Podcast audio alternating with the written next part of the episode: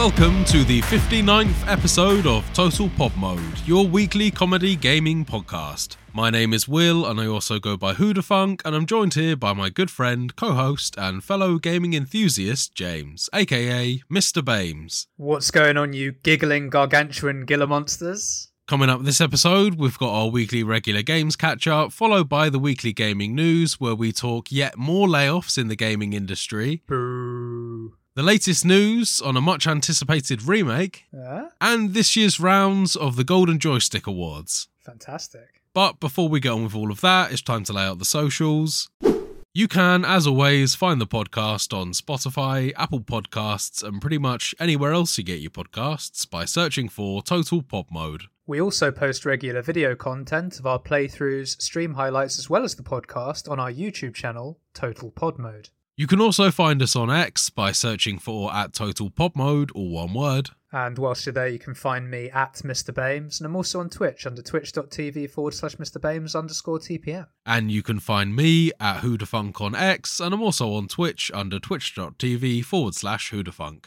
Okay, man, time for another round of the catch up. I'll hand this one over to you this week because I'll just go ahead and say that I haven't managed to get very much time uh, into any games outside of the Games Challenge this week for reasons we'll get into a bit later on. Uh, so over to you, buddy. Uh, fair enough. Well, I sort of continued in the same vein as last week, pretty much. I um, I finished off of P. oh, Um, congratulations. Thank you very good. much. I did actually start it again, again, because I just didn't feel like I was playing good enough. Optimized enough. Right. No, no, no. The build was fine. The build was fine. Um, but I restarted last week, did the build again, and then got back to where I was quite quickly. I sort of rushed it and just sort of powered through. I used summons and things like that just to get back to where I was. Right. And then I, I got further than where I got to, but then I was just getting absolutely schooled, and I was like, right, we need to start again. No, no summons whatsoever. Time to assume the ultimate form. Don't make me assume my ultimate form! Exactly, and just let's fucking master this game and try and get it done. So I did. I did actually complete the entire game, all bosses, no summons, which I was very pleased with. GG's. Thank you very much. And I, I've got to say, it is excellent. It is really, really excellent. I'll, I'll get this out of the way now. There's been a lot of opinions online and talk about this game being a little bit of nonsense in terms of the parry window being too tight, too many elite enemies, and things like that. Well, why don't you cry about it? That just sounds like salty gamers. You're used to hearing reviews like that on FromSoft games. So Yeah. It's another dab in, in the plus side for me, at least. Well, yeah, I mean, like everyone's entitled to their opinion, obviously, but for me, that that is just a bit of that. I don't want to sit here and say get good because I think that's quite toxic thing to say, but Just get good. the parry timing is tight, sure, but it's not unfairly tight. It's just you have to be precise with the timings, and once you get it, you get it. I mean, I, I mentioned here I started again to sort of master it, and I had that Sekiro moment where you're struggling, you're struggling, you're struggling, and then suddenly all clicks into place, and you're just like, oh wow, this is fucking satisfying now.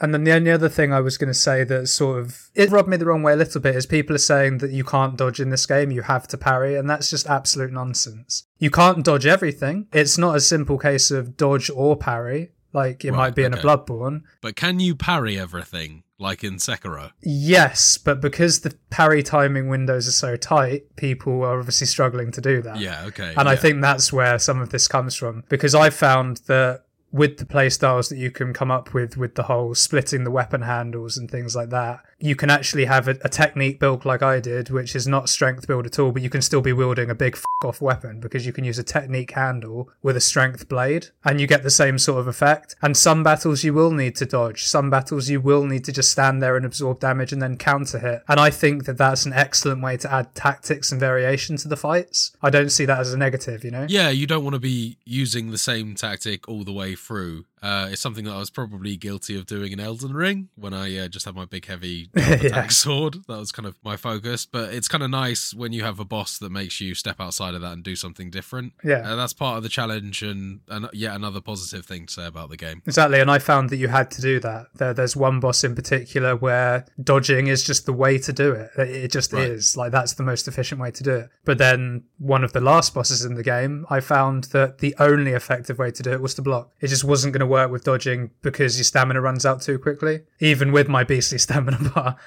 Right, Um, right. So, and sometimes you have to mix and match, and I think that was excellent. I can't quite sit here and say that it's a 10 out of 10 game like you did for Armored Core the other day, because there is Okay, a okay. little bit of nonsense in there. Some of it objective, some of it subjective. The objective stuff is kind of what I sort of mentioned last week, where there was that invisible wall stopping me from going through one of the boss's legs. Yes, yeah. I also saw an enemy walking across a really thin beam. It saw me on a wider platform and it started sprinting as if it was going to sprint off the beam because it was doing one of its dash attacks and it just invisible it didn't fall off it just invisible walled into the edge Oh, and, right, and then came and got me. But whereas if I'd done that I fall off straight away right? Yeah. So they've got some stuff in terms of the pathing there that they had to, you know, some like uh, behind the scenes wizardry. Yeah, and then there was another thing, similar sort of vein again. I staggered an enemy and did the um, attack. It's called a fatal attack. It's basically a riposte, critical attack. And as part of that, the animation knocks the enemy backwards, right? And I was stood right next to the edge of a of a cliff. Yeah. Knocked the enemy off the cliff. I'm thinking, sweet, that's a sick kill. What a badass I am. Awesome. Nice. We've got a badass over here. The enemy proceeded to sit full body off the edge, so like floating on air, stood up and walked back on. Right. Okay. And that- Imagine if I came up to that when I had the uh, Taurus Beast fight. That would have changed things up. Exactly, and uh, and to me that's just quite poor. Yeah, yeah. You would hope for something that built that reaction in, so that there was a way to take them off the edges uh, or trick them off the edges. Exactly. A lot of the time, you can use it to cheese things, and I can imagine that's probably why they didn't allow it. Yeah. But uh, sometimes I like to err on the edge of giving you that freedom to figure out that cheese if you want to. My logic in it is is that if I'm going to fall off the edge when I do it, then they should too. If, Right, if I'm fair getting invisible walled and I stay off, fine, you do what you like. But because I'm falling off, I just think that's a bit harsh. I mean, there's bosses in Elden Ring, isn't there, that do the same thing? Uh, Yeah. I think uh, Margit, when he has his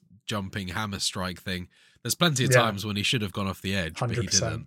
Hundred percent. Yeah, Yeah. yeah. yeah. but I'm not trying to sort of detract away from your point. I do agree that these are things, but uh, yeah, they're they're also unfortunately present in uh, quite a few other games as well. No, I agree, but with that particular example, it's a boss. I have a Yeah. slightly more leeway when it's a boss. These are mobs. Yeah, fair enough. Like, there's Yeah. no need for a mob to survive. Like, do you know what I mean? It's just silly. The benefit of doing it isn't that great. No, exactly, and uh, it just looks weird more than anything else. It's like, okay, you're floating in the air right now. Oh, look, he's flying.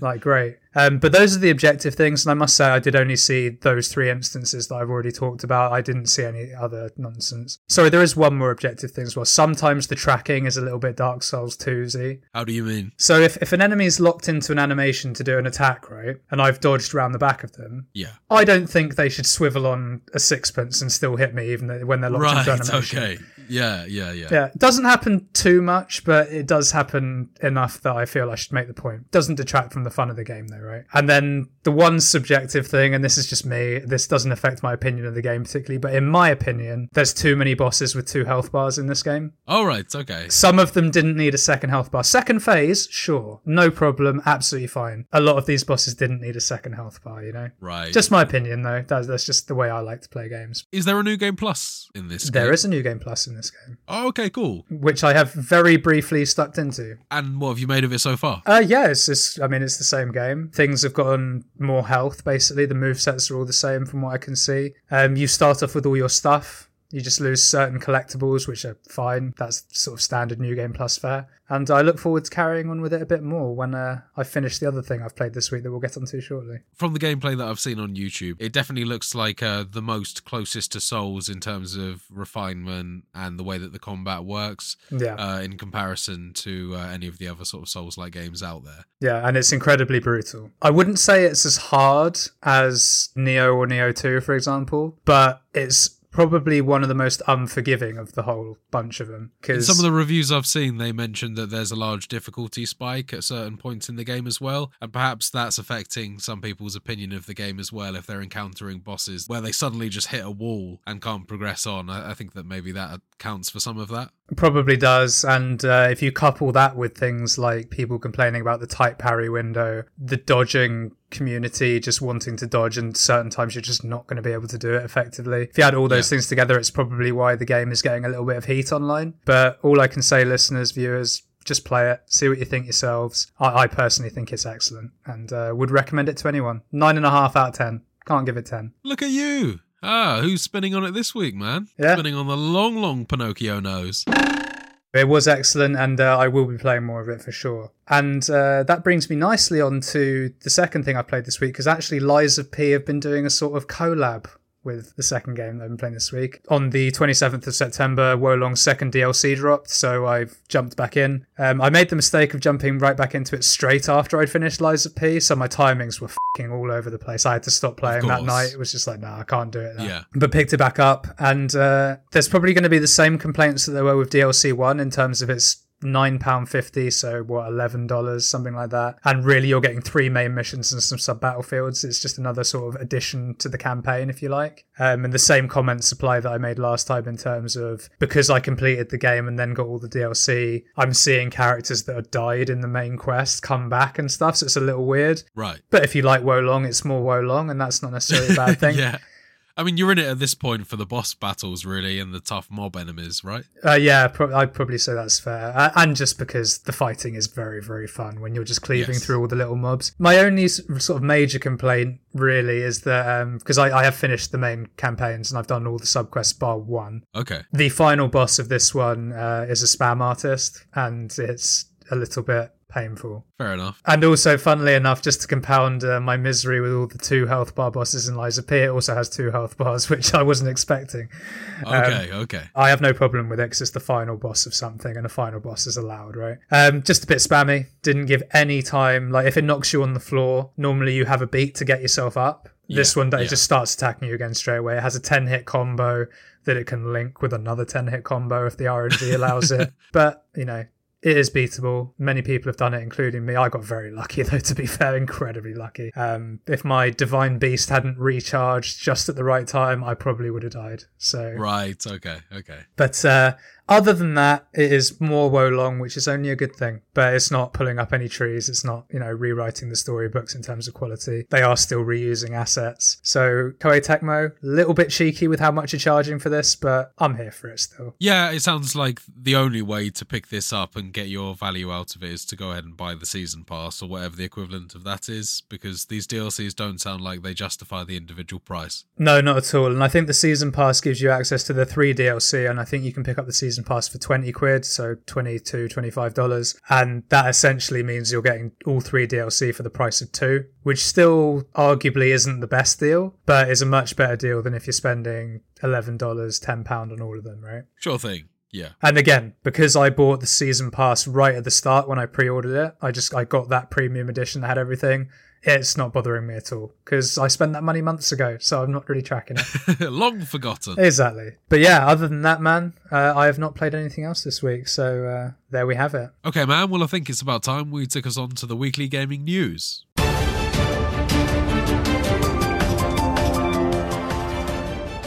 So, our first article of the day from Eurogamer Fortnite maker Epic Games is cutting about 16% of its staff. Oh, not again. Yet, yet more news of staffing cuts amongst the gaming industry. Epic has confirmed reports of widespread layoffs at the company, saying the move will affect around 830 employees, with approximately two thirds of those job cuts said to be in teams outside of core development. For a while now, Epic CEO Tim Sweeney wrote in an all staff email, now shared on the company's website We've been spending way more money than we earn, investing in the next evolution of Epic and growing Fortnite as a metaverse inspired ecosystem for creators. I had long been optimistic that we could power through this transition without layoffs, but in retrospect, I see that this was unrealistic. While Fortnite is starting to grow again, the growth is driven primarily by creator content with significant revenue sharing, and this is a lower margin business than we had when Fortnite Battle Royale took off and began funding our expansion. Success with the creator ecosystem is a great achievement, but it means a major structural change to our economics. Sweeney adds that the company has been making ongoing efforts to reduce costs globally, including moving to net zero hiring and cutting operating spend on things like marketing and events. But it remains far short of financial sustainability. Sweeney insists that doing layoffs now and on this scale will stabilise our finances. Well, no, sh-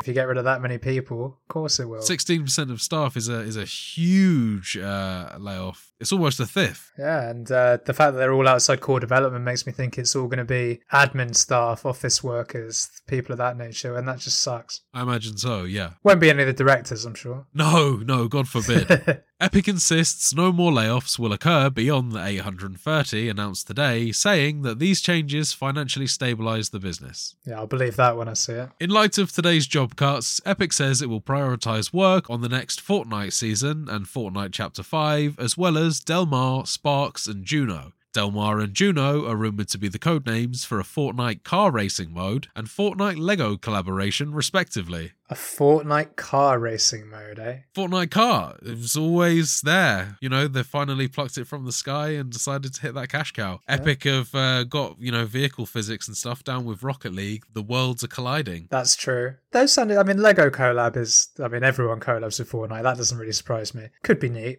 that just sounds like uh, Fortnite and Roblox had a baby. and- yeah. Or I suppose Lego kind of is the, the grandfather of Roblox, really, right? Oh, I guess. In a weird Maybe the great grandfather at this point, to be honest. It's on the same her- hereditary tree, I'll give you that. yeah. Ah, but yeah, this just isn't nice, is it? No, this is horrible news to hear, as always, and it's just in a growing sea of news like this. We covered Embracer Group cutting Volition Games just a while back, a couple of weeks ago on the podcast, I believe. Yeah. Ubisoft as well. Yeah, absolutely. And I've only even today read news that Creative Assembly has confirmed it will making redundancies across the company as well. Particularly concerning for when it's Epic, because, I mean, until this news came out, I was under the impression that they were as rich as God. yeah. Uh, so this is a bit of a crazy one. But then having said that, there's other businesses in the world right now that are making like record revenues and are still making cuts. Uh, shout outs to the WWE who have just cut a bunch of people for seemingly no reason given how rich they are. But uh, this isn't a wrestling podcast, so we won't get into that. Shut up! it's always sad news, and I just wonder how much similar news we'll be hearing in the coming months. This kind of feels a bit like a tidal wave swooping across the industry. Everyone's kind of undergoing a collective tightening of the purse strings at this moment. I hope that it is sort of just these few companies we've spoken about in a bit of a sort of vacuum from the rest of the industry because if it's going to be an industry wide thing, that makes me concerned that because games are getting more and more expensive to create, you know, some games have bigger budgets than a lot of movies these days. It makes me a little concerned it's going to become untenable. So hopefully it is just a vacuum. I mean, Ubisoft that we've mentioned previously, they they've been in financial dire straits for quite a while, so theirs wasn't surprising. Fingers crossed that these are all just extenuating circumstances and it's not a wider problem for the industry at large. Okay, man, I think it's time we moved on to our second article of the day. From our friends at Game Rant, new KOTOR remake update. Is it good news or bad news for fans? Hopefully good. Fingers crossed. Fans of Star Wars Knights of the Old Republic are beginning to question the future of the much anticipated projects. There's been very little news about the title since the Knights of the Old Republic remake was announced back in September 2021. yeah, I think the only thing was there was a rumor that it was going to be canned, wasn't there? Yes, yeah, yeah, yeah. I think that that's kind of been the the echoing ever Yeah. since we haven't heard anything since then. The announcement of a modernized remake was initially met with a lot of excitement from fans, especially with the involvement of Aspyr Media, who were, alongside BioWare, the developers of the original game. Reports came with claims that the project was on hold, and Aspyr's parent company, Saber Interactive, took over Knights of the Old Republic remake development as of 2022. Since then, Saber Interactive and Embracer Group have been tight lipped on the status of the game, to say the least. Yeah, which given the first story we've just covered and the fact that Embracer Group had similar issues not too long ago is a little concerning. Yeah, it doesn't point to uh, uh, anything good, does it? No. Keen-eyed fans have noticed that the official 2021 trailer for the much anticipated Knights of the Old Republic remake has recently gone private on YouTube. Oh, that's damning. Or is it? Aspyr hasn't made any official announcement on the matter yet, although people are already beginning to guess at news of a cancellation being on the horizon. However, removing the official trailer from YouTube doesn't necessarily mean the project is getting canned for sure. There are some hopeful fans speculating that a re reveal may be happening in the near future. The reason for this being that the original trailer only attributed Aspyr as the developer, and with the title moving ownership over to Saber Interactive, some think that it may have undergone enough changes to warrant a brand new trailer. Okay, that's actually fair. Yeah, that that could be reasonable. Yeah. Okay. That's turned you. I, I, Yeah. I've kind of gone the other way. I still feel like it's clutching at straws, but uh, Well, I think I probably am being optimistic because I would love the. I know that I slag off remakes quite a lot because I, I I want people to make new games, but I really like KOTOR. You'll and I- bend you'll bend the rules Yeah. for uh, the, the KOTOR remake. yeah, enough, I will. Yeah, Fallout 3, not quite, but uh, No. KOTOR's yeah. I'm a, I'm a hypocrite. I, I, I can live with that. That's fine. remake the games that I want you to remake. exactly. Gosh. Yeah. don't do games that I don't need. Jesus. Yo, I like Sega hit me up with the Earthworm Jim remake, please. You know it's on the cards. I'd be so down for that. Thing is such a classic. yeah, I know.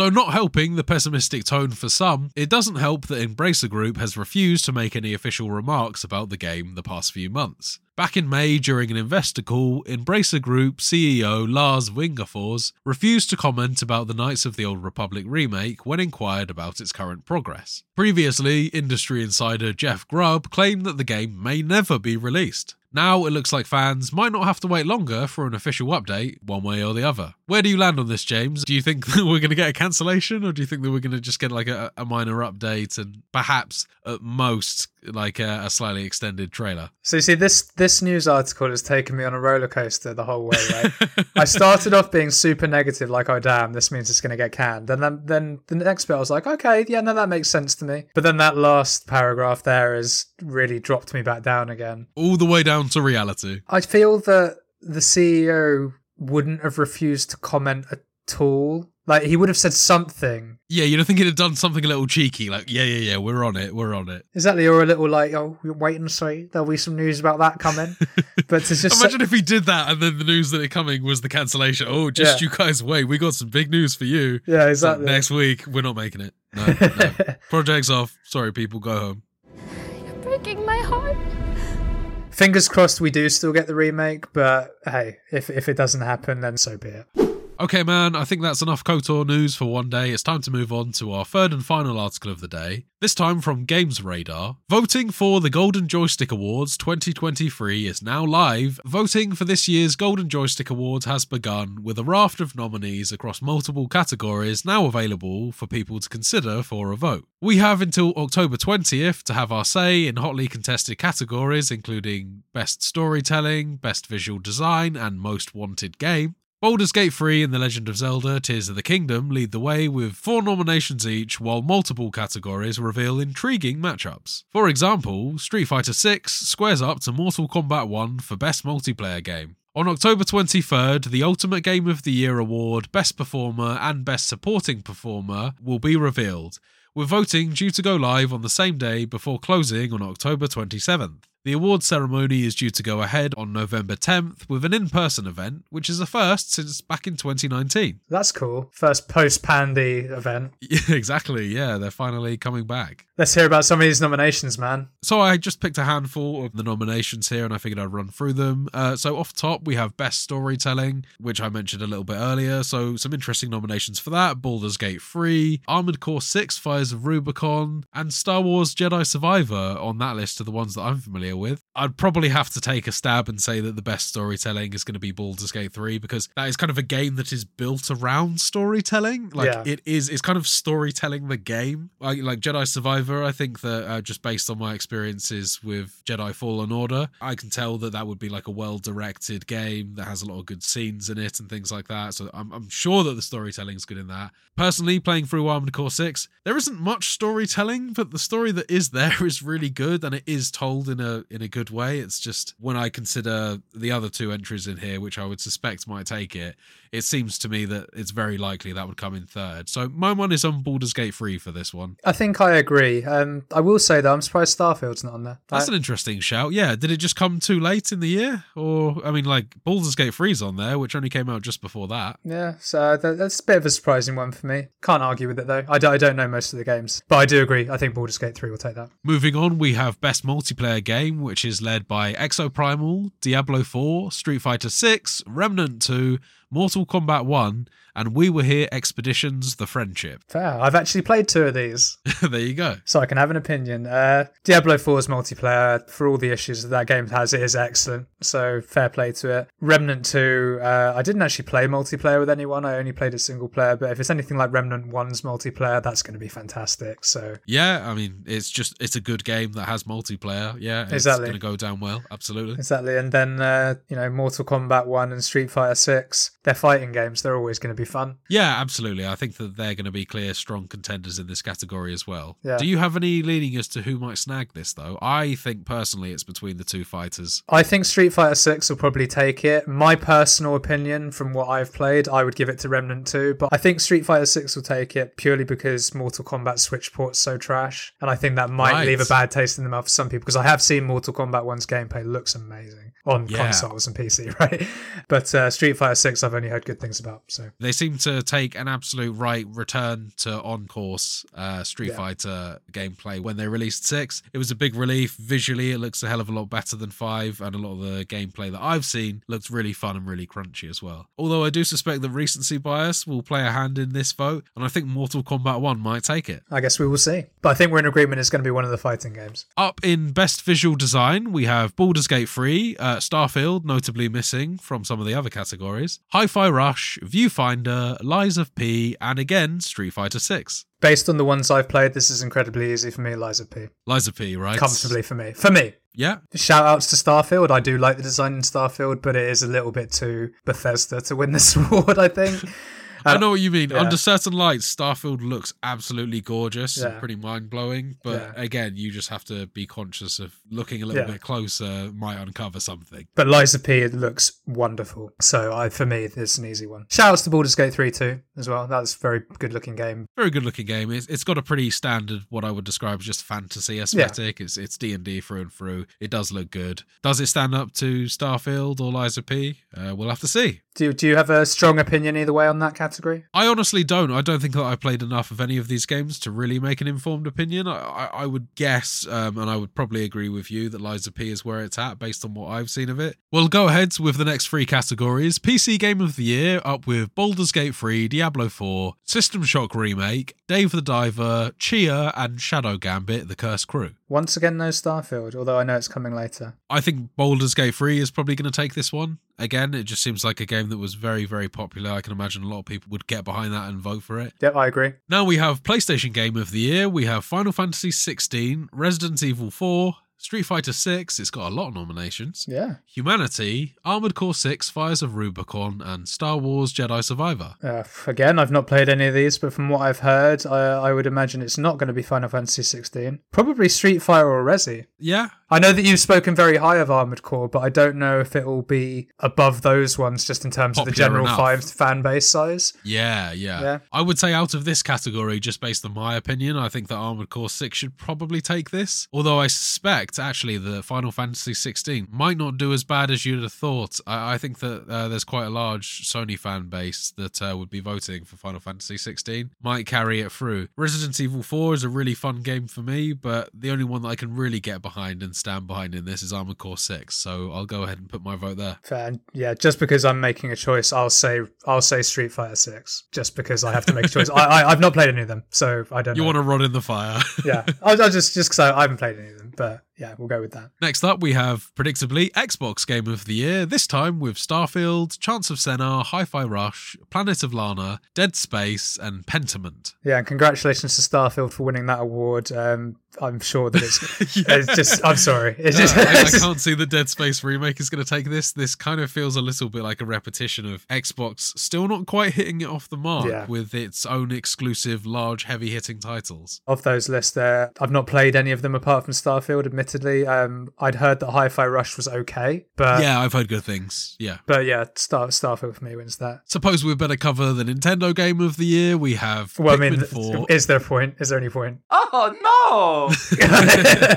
hey, Pikmin 4 has a chance, I think. Does it? Okay. We also have The Legend of Zelda Tears of the Kingdom, Fire Emblem Engage, which has a huge fan base in Japan, That's fair, actually, yeah. Metroid Prime Remastered, Octopath Traveler 2, and Fae Farm. Now, I will say Octopath Traveler 2, I believe, has got a huge following as well. So shout outs I- to that. But I reckon there's some kind of iceberg games here that you or I probably just aren't as aware of Yeah. as we should be. And uh, yeah, there's probably some big reaches in here. But I mean, go ahead and say it. What do you think's going to take this? I mean, I'd be staggered if Tears of the Kingdom doesn't win this.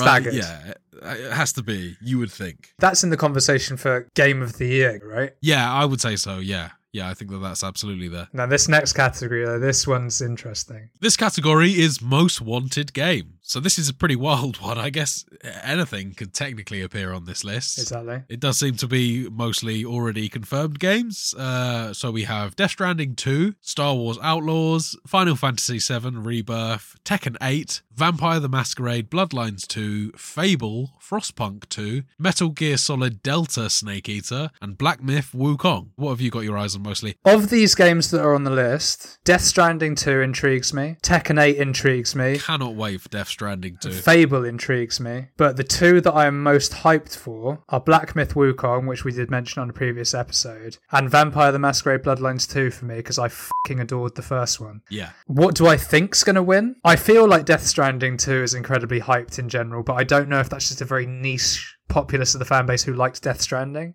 And I don't think there's that much fanfare around the next part of Final Fantasy VII Remake. Do you not? I'm of the opinion that Final Fantasy VII Rebirth might actually take this one just because people are so keen for them to finally get to the end of this goddamn series Yeah. and finish off that title. It won't be It's finished though, will so it? long. It's only part two. Is it only part? But how many parts are they going to be at this stage? They can't have a, a part three that releases that long down the line. I think it, I think the rumor was three or four. So I think if it's the case that this finishes, which if it's not, then I understand. I think that that would have probably the most anticipation behind it. If it finishes the remake, I agree. I think that, that it will probably win. But I got a feeling it's part two of three or four. Right. Okay. Yeah. Okay. My personal bias leads me towards Death Stranding 2 as well as Metal Gear Solid Delta. Uh, although I'm doubtful that a remake is going to be most wanted. Oh, you say that Final Fantasy VII. That's a remake, isn't it? It is. Yeah. It's true. It is. Yeah. But there was something something huge about Final Fantasy Yeah. VII. No, That's right. got like movies about it and stuff. Yeah, no, it, it's a different animal. I appreciate that. My heart wants it to be Black Myth Wukong or Vampire the Masquerade Yeah, Bloodlines yeah. 2. Probably deserves it. My head is saying I'm going to go with Death Stranding 2. I just think that Kojima still has that magic about him. I've played Death Stranding 1 now, and I can see why people loved it so much. I don't have that much love for it. I fucking enjoyed playing it when we were playing it. But I don't have the same love for it you do, for example. But yeah, I, I think I'll go with Death Stranding 2. Well, man, we'll have to sit around and wait for a while because we won't find out the answers to this until November 10th. But I'm looking forward to having the reveal and we'll cover that on a podcast coming soon. Okay, man, it's time that we moved on to the. A games challenge!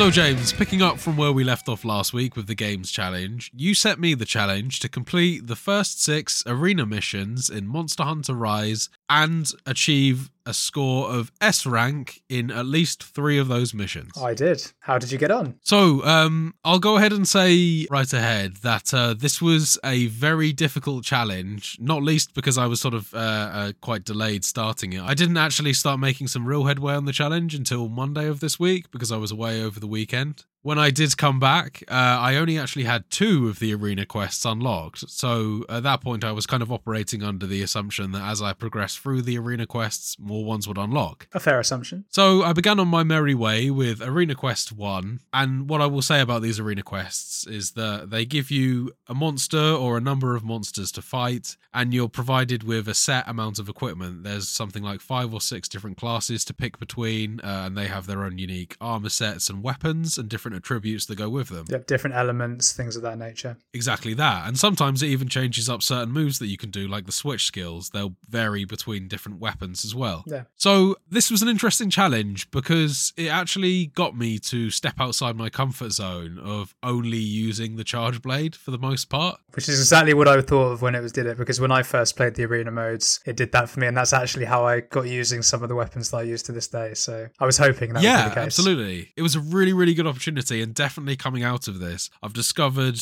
uh, quite a few new weapons that I've really enjoyed using. Some that I was kind of previously curious about, and some that I tried just by virtue of the fact that it was the way that the challenge played out. So I definitely got to step outside my comfort zone and use a whole bunch of new weapons that I've been completely neglecting up until this point. Excellent. So that said, uh, Arena Challenge 1, you go ahead and fight a monster that is called a Kulu Yaku. And for this one, I took in the Switch Axe, which I believe is a weapon that you'd actually previously praised on one of the podcasts, or at least off the pod for sure. Yeah, it's now my new main because of this arena quest. That's one of the ones that I was. Yeah. There you go. So this weapon is a kind of a combination axe and sword. Interestingly, the large axe attack is actually your faster of the two attacks, and then the weapon slows you down considerably, but therefore deals a bunch more damage when you engage the sword mode. Yeah, and has a pretty much unbreakable combo. So when you're in it, you can't be staggered out of it for the most part. You you can by some That's right. enemies, but for the most part, you're kind of stuck, which is great. Yeah, it's very, very powerful. And once you've managed to charge up both the axe and the sword in combination, you can then unleash a special attack where you sort of jab the sword into the air. And if it makes contact with something, you'll kind of then jump onto it, plunge your sword deep into it, and then you can mash the attack button Yeah. for additional hits and damage. And then it creates like a large explosion, which sends you flying and does a bunch of damage to whatever you've managed to plunge the switch axe into. Yes, and with an enemy like the Kulu, which is a sort of mid-size enemy, it's not one of the bigger ones. Uh, it can just knock them over for ages. It's great. And this is quite a, a weak enemy in comparison to some of the other monsters in this, so you really get a sense of the damage that this thing can do, breaking a bunch of different monster parts or the whole way through this fight. I did actually want to give a quick shout out to the longsword because this was actually the weapon that I initially started and wanted to use for this fight. I ended up getting an A rank at best with the longsword just because I felt like its damage output wasn't enough, but it has some really cool techniques where you can sheave the sword and then do an attack out of it, which creates a load of damage. Or one of my preferred abilities was actually the fact you can sheave the sword, and if you press a button at the right time, you kind of become temporarily invincible. You ignore any attack that the enemy does, and then you unleash an even more powerful attack. So that was really useful as well. There's actually like a, almost a, a move that enables you to do a perfect dodge where you come out of completely unscathed. Oh, that's quite cool. I didn't know that. There's some really cool tech behind these weapons, and and as and as I've said, this challenge really got me to explore some of that. And given the fact that I was trying to S rank a lot of these challenges as well, that was the requirement that I got at least three of them S ranked. I was also using quite a few YouTube videos in order to perfect the maximum damage output. A lot of the weapons have a course that you need to follow in order to fully charge them and achieve either an ultimate move or just maximum damage output. So that formed a, a core part of what I was doing was actually going online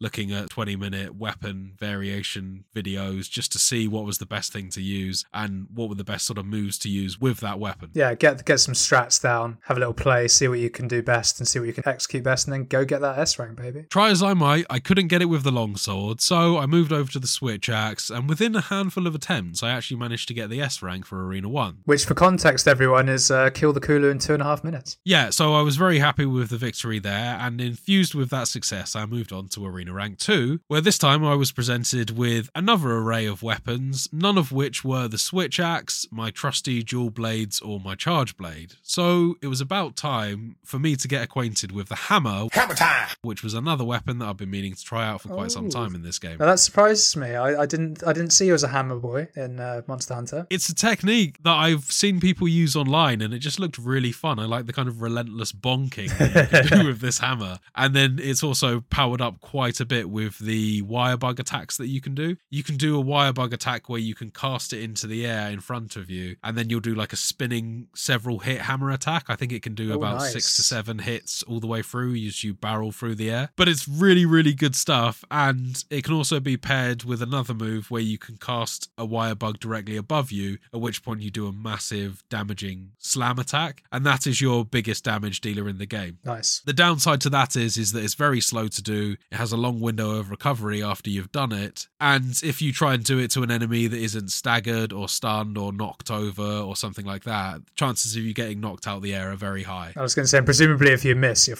as well. Yeah, absolutely. That that recovery window is pretty big. Yeah. Yeah. So the hammer is a cool weapon though because you have your regular array of attacks, but it has two different stances. One of them changes your three-tiered charge move into a kind of whirlwind spinny attack that finishes with a bit of a like a golf swing flourish. The other mode ends up in much more slam attacks that are much more useful, I found at least, and they enable you to kind of retain control over your character rather than being stuck on a bit of a whirlwind path. So I was using the strength pose for this quite a bit. And I found that through charging up the hammer, you can still unleash those wire bug attacks charged as well. Okay. So whenever there was a big window, I was doing the fully charged attack, scoring a bunch of hits on an enemy. nice. And it's very good for breaking monster parts. It was very useful for taking down this Barroth, especially when he does that move where he shoves his head into the ground. Oh yeah. That was pretty much my cue to do a fully charged barrel roll attack so I could travel down his whole body, breaking it. Really, really effective. And that would be really handy as well because uh, the Barroth sort of uh, covers itself in mud, doesn't it? And that gives it a lot more defense. So if you've got something that can break stuff super easily, because it's really weak underneath that,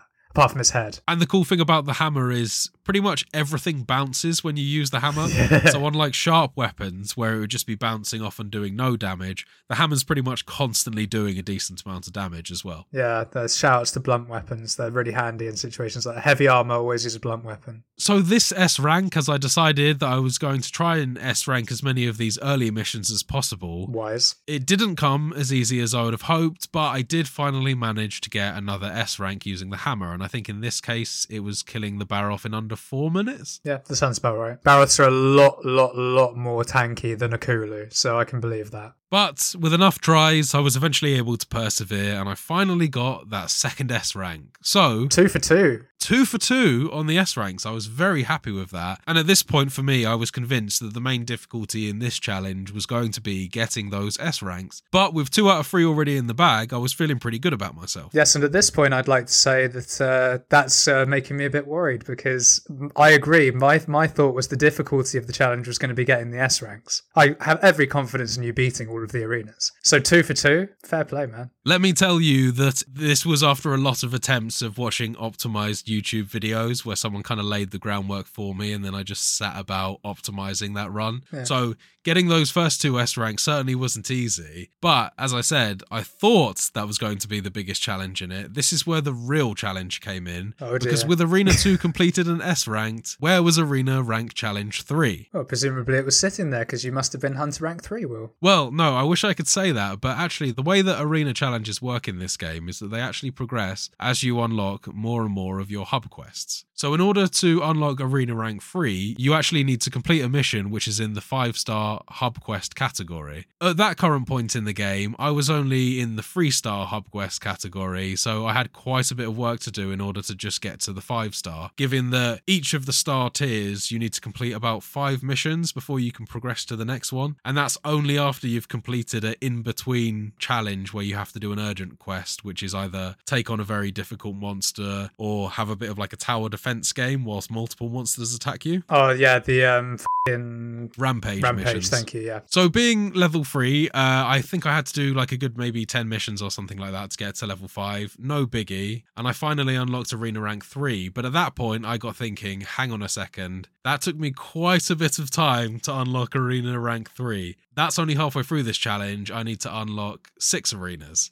So at that point, I went on the internet and I had a little look up just to see what missions I needed to unlock. And I discovered that Arena 4 required me to do a six star quest amongst other missions. Arena 5 required me to do a seven star hub quest. Arena Rank 6 required me to do a seven star hub quest and another seven star sub quest, which is only available once you've beaten the game through the hub quest options as well. So, all in all, just to complete and unlock all of the arenas, I needed to do something like 26 separate missions. Ooh. Oh dear. Now I, I Huge. now I at this point have to hold my hands up and apologize to Will here because I didn't know that that was a thing. I thought that you got all the hunter ranks and the arena stuff just from completing the main game, which, as I said in last week's episode, Will confirmed he did. So I am really sorry about that. That is completely on me that you had to do all that extra work. It was insane and completely unanticipated. I definitely didn't expect it, and I was saying to myself as I was doing it, there is no way James factored this in. No, in I must have read it wrong because I I read that it was you have to do like some seven star quests to unlock the um, Hunter rank seven for the arena rank six. But I assumed that that was like because on, on my game I'm Hunter rank six and I've got to the same point as you. Yes, yeah. So those are village quests, not hub Yeah. quests. And that's the thing. two separate and I think. I even said on last week's episode, you need you'll be there or thereabouts because you finished the game. And so that is a complete mistake on my part. And uh, you haven't told us the result of the challenge yet, but if you have failed, I take some of the blame for that. That so apologies for that, but we'll get to that. It was rough, man. So this was pretty much from Wednesday onwards because Monday, Tuesday, it pretty much took me to get S rank in those first two quests. From Wednesday onwards, I set about pretty much all of my time that I wasn't spent either working or sleeping into Monster Hunter, and I went from arena rank three all the way up to arena rank eight eventually.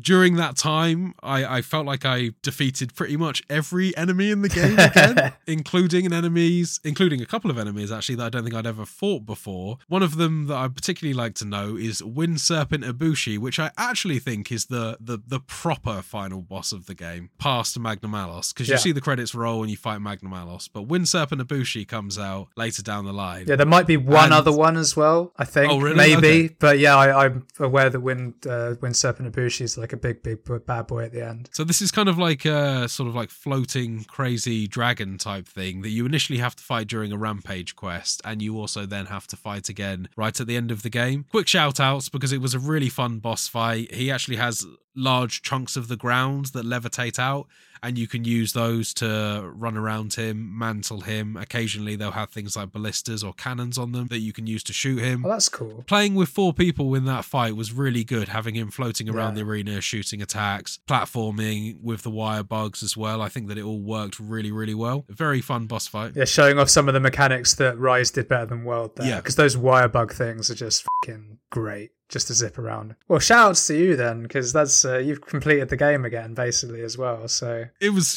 huge. I actually didn't get done completing the game until like maybe about one o'clock in the morning last night. Oh, damn. Um, Oh, so this is like Thursday night, one o'clock in the morning. I Yeah. finally beat Ibushi. So at that point, I had finally unlocked the remaining four arena quests that I needed to actually complete this challenge. But let me say that that took me hours upon hours. As you know, a lot of Yeah. these hunts, they kind of go on for about 20, 30, at most about 45 minutes before they time out. I think 50 minutes is the timeout. yeah. And obviously, a lot of these attempts weren't successful attempts. You know, there were attempts where I'm chasing down a Bazelgeuse that keeps Oh, on jeez. flying away, and I chase it for 30, 45 minutes before I finally hit my third cart and get sent back to the village.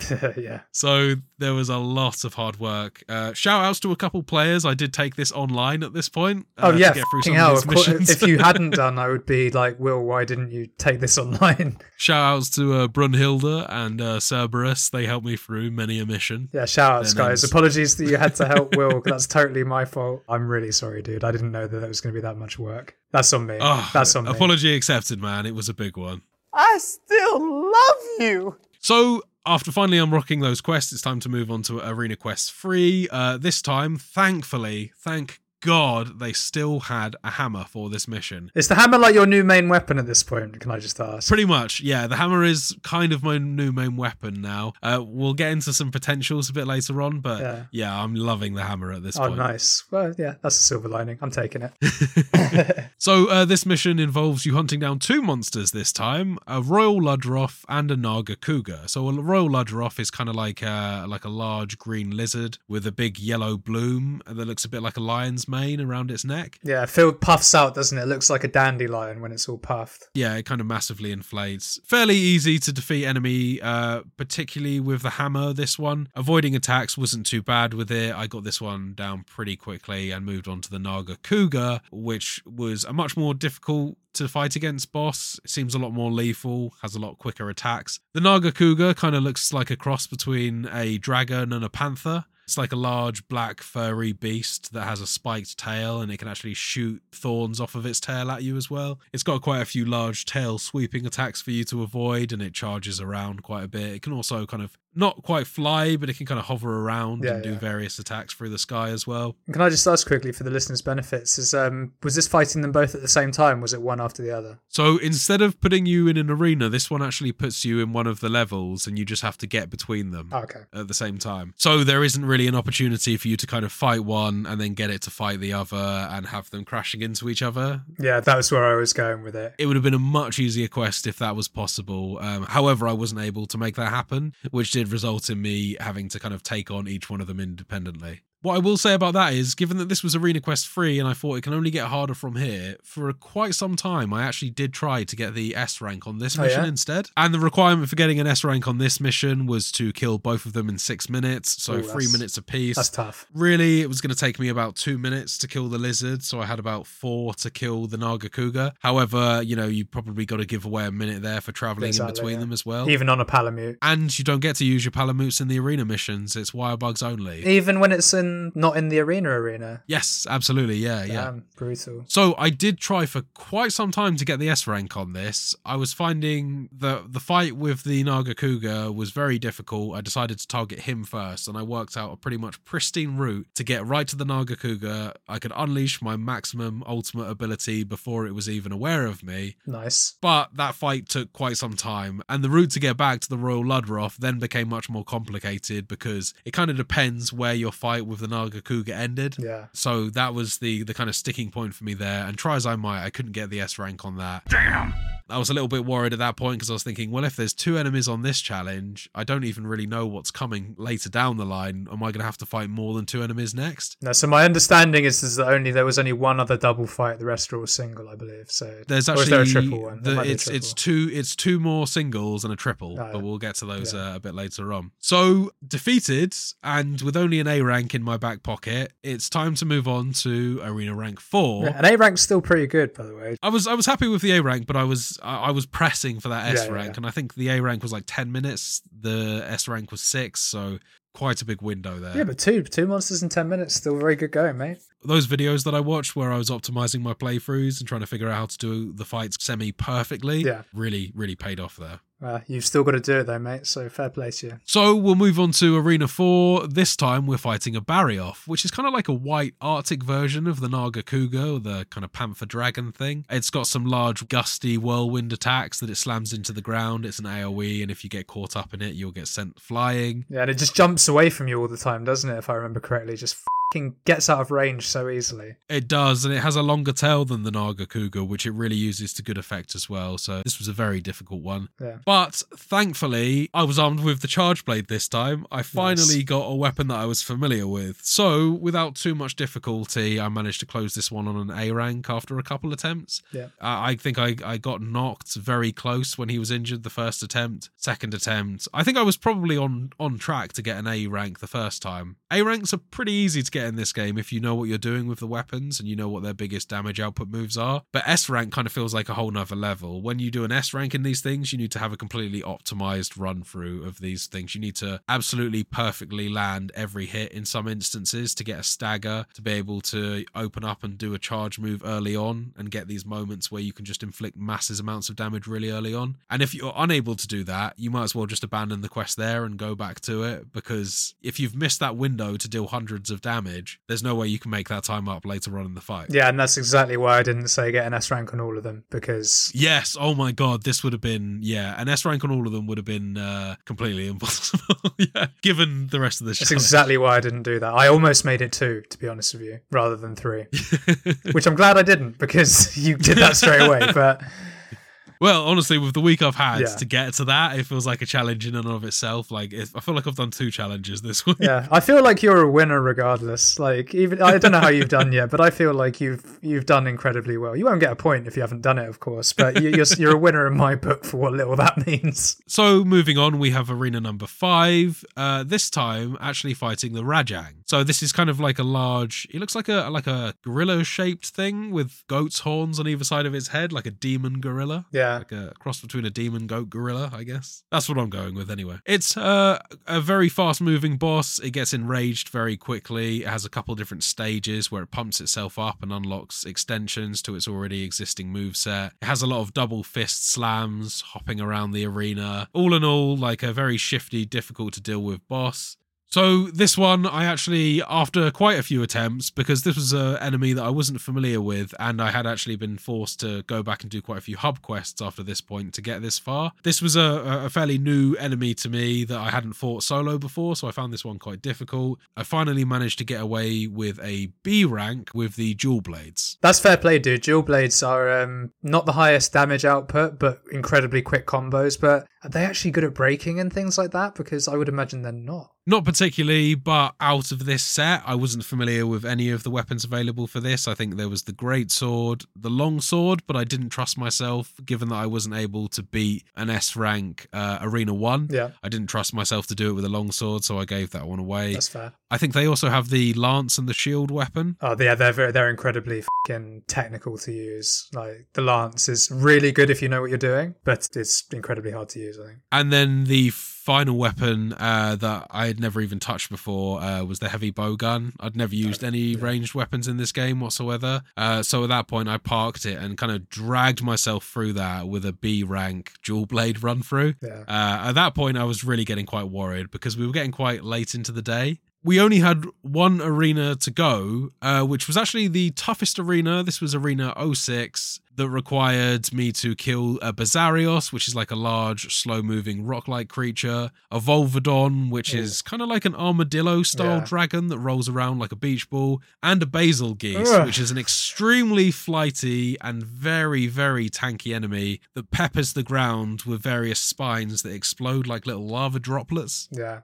And some of them are on a delay as well, so you think that you've rolled away and gotten safe, and then suddenly you're dead. And let me tell you, all of these enemies really like to frequently hit their kind of rage aggro mode.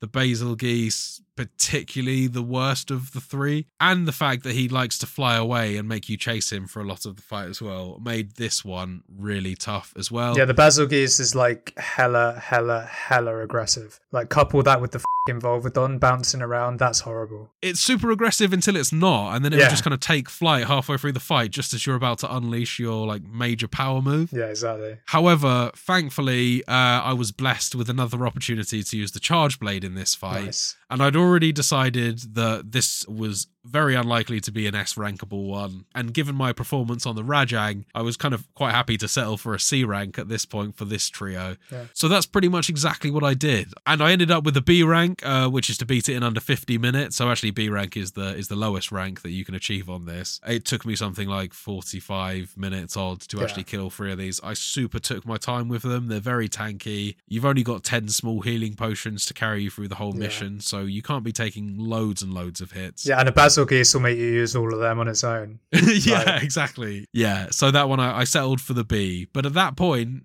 I'd completed all six of the challenges and I had two S ranks. I still needed my third S rank. So off the bat at this point, I'll just say very, very well done. Given all the timing constraints you had, getting all six done, having had to grind out all the missions as well, that in itself, very well done. Yeah, this was an incredibly long challenge, Yeah. and like I did have a lot of uh, good times in it. the The whole length of grinding everything out was good. The stressful, difficult times were getting these S ranks, particularly this final one. I'm going to go ahead and tell you now, James. I did manage to complete the challenge this week, but if it wasn't for a hell of a lot of struggling and strife, I'll tell you what. My God, this was a difficult challenge. if we were the sort of podcast that gave double points, I, I would con- strongly consider giving you double points for that. Uh, I'm, I'm quite happy to move for a double points clause right here Nah, and we now. ain't, nah, nah, we ain't doing that. We ain't going to muddy the waters. but fair play to you, man. Tell us about this last S rank, man. Which ones did you end up going for? Presumably the So- Ranjang or whatever. It was the Rajang uh, because I was actually finding the Barioth quite difficult. Yeah. Uh, the Rajang I'd obviously struggled with quite a bit as well. However, that was just using the dual blades, and I figured there has to be a better way of doing this. I looked through, I did think about the Great Sword initially, but I had a quick look on YouTube. I managed to find a run where someone had beaten this challenge, got an S rank in it using the heavy bow gun, and I was intrigued. Wow, what? For context, the bow guns are incredibly good support weapons when you're in a party. I used to use the light bow gun when we and Will played together in Monster Hunter World, but solo, they're not brilliant. They're not quick, in my experience at least. They're not quick at all, no. But what I will say is this run took me pretty much the entirety of a day to achieve because it required a pretty much perfect performance on my Oh, wow. end, as well as a certain healthy amount of sprinkled RNG in terms of that Rajang needed to do very specific attacks that I could counter in order to maximize my damage output. One of those things being his hyper beam move that he does, where he shoots a massive hyper beam that shoots across the arena. Yeah. With the heavy bow gun, it has a wire bug ability that actually takes up two wire bugs in order to perform. So you do need to be quite careful with not wasting wire bugs in order to move around. You have to accept the fact that you're going to be very slow during this fight, and you're only going to be able to dodge without the assistance of the wire bugs. But you are able to charge a shield with your gun that enables you to suck up all the power of the hyper beam. Your gun then begins to make a charging up noise, and if it gets to its absolute apex, it fires off a shot which deals about 300 damage. Now, just for context, each of my hits at best were dealing about 30 damage, but we're probably averaging about 20 using the rifle. So, reflecting those hyper beam attacks were near essential. The way that you actually need to play this fight is as follows you walk into the arena, you zipline down below, and then you stay just far enough out of his roar radius so that when he does roar, you don't get knocked out of whatever attack you're about to do. You need to hit it in the face with as many sticky explosive rounds as possible so that you knock it onto the floor. At which point, you can switch over to your slashing rounds and you just need to shoot it in the head as much as possible until you've managed to do that. Hopefully, by that point, with enough slash rounds, even after it's recovered, it's going to take a few more slash rounds to the head in order to break its first horn. At that point, it's going to go into its first level of rage mode. You then need to counteract those moves, deal with the extended move set that he has, and pray that he hits a couple more of those charged hyper beam shots. If you get one to two more of those and hit him with your fully charged shot, he'll then get knocked to the floor and it will enable you to use your wire bugs to mount him. At that point, you need to get three perfect wall slams. So you need to slam in into each of the three towers in the arena or the arena walls. You can then jump off of him and lay some more attacks into him while he's stunned. And at this point, you're probably be getting low on your slash ammo. Well, yeah. So it's time to move over to your upgraded normal ammo, which does about 40 per hit to the head, provided you're within about 10 meters of him Yeah. at all times. These guns are radius specific, so if you move far enough out, you'll start to get rebounds and very tiny damage compared Yeah. to what you get if you're standing close to them. And it happens within a couple of pixels. It's, it's crazy. I remember that from using the light bow gun in World. So at that point, one of the harder bits of the challenge, the challenge that you need to do perfectly, is kind of over at that point. You've done this massive stagger window of coming in, stunning, breaking, riding, crashing, breaking again. At that point, as long as you've done everything perfectly, you're onto a good run. It is possible to S rank it at that point. Just just those small things. That's just the fucking start. There's more. That doesn't kill it. well, at that point, you're on your normal ammo. He's probably got his head broken, and at this point, it really does need to be broken so that you're dealing additional Yeah, critical damage every time you shoot it with your normal ammo. At that point, it just becomes a game of dodging all of his attacks, shooting him in the head consistently, not running out of normal ammo. Because if you run out of that upgraded normal ammo, run's kind of over. You're not going to be able to S rank it. Yeah, you can melee with the guns, but it's slow. No, I, at no point do you melee with that gun in this run unless you knock him over and you can do the wire bug riding. At that point, in an optimal run, you punch him in the head because it does 80 damage as opposed to like Yeah, the yeah. 30 or whatever you get. Um, and believe me, I was going for absolute optimum damage in this. After eventually doing all of that, hopefully that head is completely broken. You deal a bunch more damage. You'll probably get one more knock while he's on the ground. And you just keep praying that he does his hyper beam attack and you eventually, eventually do it. That was so goddamn hard. It took me so long to do. There may have been a weapon I could have used to better effect, but that one seemed to be the kind of the best test in terms of getting things perfectly down. It was such a challenge to do. I jumped out of my chair when I did it because I've been trying it for hours and hours. I even got Liam involved briefly. I got like Liam to come in because I heard that the uh, arena health doesn't change based on if you have a buddy in or not Okay. it actually turns out that I had to do this solo. And the reason for that being that any attacks that weren't coming my way were attacks that I couldn't deflect to deal my massive damage output. So doing it with two people was actually harder than doing this solo. But you had to have a completely perfect run. Yeah. And when I mean completely perfect, all of that stuff needed to happen to get an S rank. Otherwise, I don't think it's possible. And presumably, if you miss a single headshot, you start again. If you miss a single headshot, or if you just happen to be out of range for that Yeah. headshot and it deals 20 damage instead of 300, you might as well just abandon the quest and start again. Yeah. If you need to stop to heal yourself, cancel the quest. Oh, wow. I think I probably got hit in my perfect run. I didn't heal myself once and I still had a third of my health bar left. So I think I probably only got hit a maximum of maybe two or three I was going to say that's probably yeah one or two hits. I'd have said because they're I've never had a more perfect Monster Hunter run ever. There you go. But goddamn, I can't tell you how much patience and time and practice that took. Super, super proud of myself for doing it. That's probably the best thing I'll ever do in Monster Hunter. I'm proud of you Um, for doing it as well, given all of the other shit you had to deal with as part of this. no more Monster Hunter challenges for a while, please. oh, well, no, you're only going to get the one. But fair play to you, man. I don't feel quite as bad now that you've succeeded because, uh, I mean, like, I still feel bad. Don't get me wrong. I, as I- I've already apologized. This will be the last apology, but I am sorry you had to go through all of that. I, that's completely my fault. I didn't do enough research, clearly. But, mate, I was so determined to come away with the point this time. Yeah. Uh, this year, I'm really switched on for this game challenge. I really want that dub at the end of the year. yeah, yeah, no one likes being If a this loser. didn't No one likes being a loser. Mate, I can't wait. I can't wait to stop the gloating as well. I think that's probably the biggest thing. Next year, it's going to be a good year for me. You say that now. Still some weeks to go, my friend. But no, but honestly, mate, I, I'm very, very, very impressed with that. I, I didn't doubt you'd do it because I wouldn't have set the challenge if I thought you couldn't do it. But given all the extra shit you had to deal with, and then to fucking do the flex of using the fucking bow gun, I'm an overachiever. like you say, great sword was part of that. That's what I'd have been using. Okay, man. I think that we're kind of rounding out my story of the game challenge this week. I think it's time that uh, I got round to telling you what I've got in store for you this week. Yeah, please do. I need to restore my lead. So, James, this week, my challenge to you is.